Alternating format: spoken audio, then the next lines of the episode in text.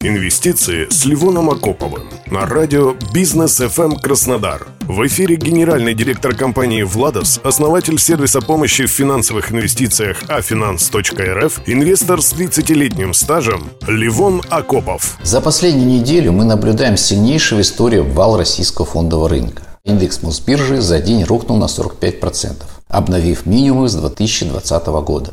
Даже такие тяжеловесы, как Сбер и Газпром, в моменте потеряли 50 и 55% соответственно. Неопределенность и волатильность сохранится на нашем фондовом рынке. Поэтому рекомендую, особенно начинающим инвесторам, вспомнить, изучить такие консервативные инструменты, как облигация. Облигация, по сути, это долговая расписка с четко сформулированным доходом для ее держателя в виде купонных выплат с возвратом номинала через фиксированный период времени.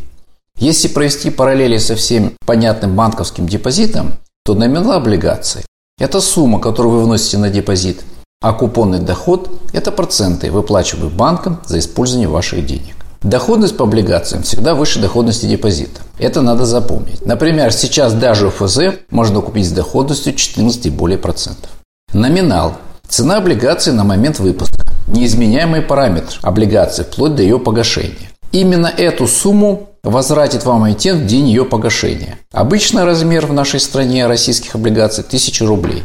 Срок обращения. Каждая облигация выпускается на строго определенный срок. Он может быть год, может быть 30 лет. И все время обращения ее владелец получает купонный доход. По прошествии срока обращения последнему владельцу выплачивается номинальная стоимость облигации биржевая рыночная стоимость облигаций. Как и любой другой инструмент, цена облигации определяется спросом и предложением. Вы можете продать или купить облигацию, как выше, так и ниже номинала, в зависимости от текущего спроса. Амортизация. Эмитент, выпустивший облигацию вместе с купонным доходом, может гасить часть номинала облигации. Естественно, при погашении части номинала база, от которой считается процент купонно снижается, что приводит к уменьшению. Например, пятилетняя облигация номиналом 1000 рублей с величиной купонного дохода 10 годовых амортизируется каждый год в равных долях. Это значит, что через год вместе с купоном в размере 100 рублей вернется еще часть номинала в размере 200 рублей. Еще через год в связи с уменьшением номинала 200, 10% купон будет начислен уже на номинал 800 рублей и составит уже 80 рублей.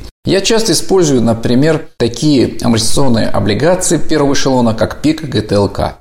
Доходность. Это параметр облигации позволяет вам сориентироваться и соотнести ее текущую рыночную стоимость с доходом, который можете получить от владения бумагой. Доходность погашения отображается как доходность на каждый вложенный рубль. Этот параметр необходимо ориентироваться, если планируете держать облигацию до дня ее погашения. И этот параметр вы можете видеть в торговом стакане.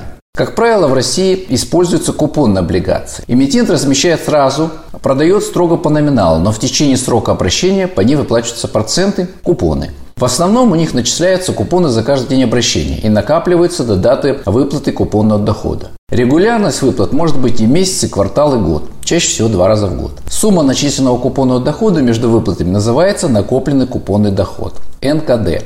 Накопленный купонный доход тоже видно в квике и в стакане. Это гарантированная прибыль, которую никакие враги у вас не могут отнять. Даже если вы продаете облигации в период между выплатами купонного дохода, покупатель возвратит вам накопленный купонный доход за все дни владения бумагой, начиная от дня последней выплаты купона. Приобретать облигации с учетом комиссии брокера на их покупку, продажу и возможной просадки номинала имеет смысл только хотя бы на 6 месяцев и более. За этот период облигация даст доход.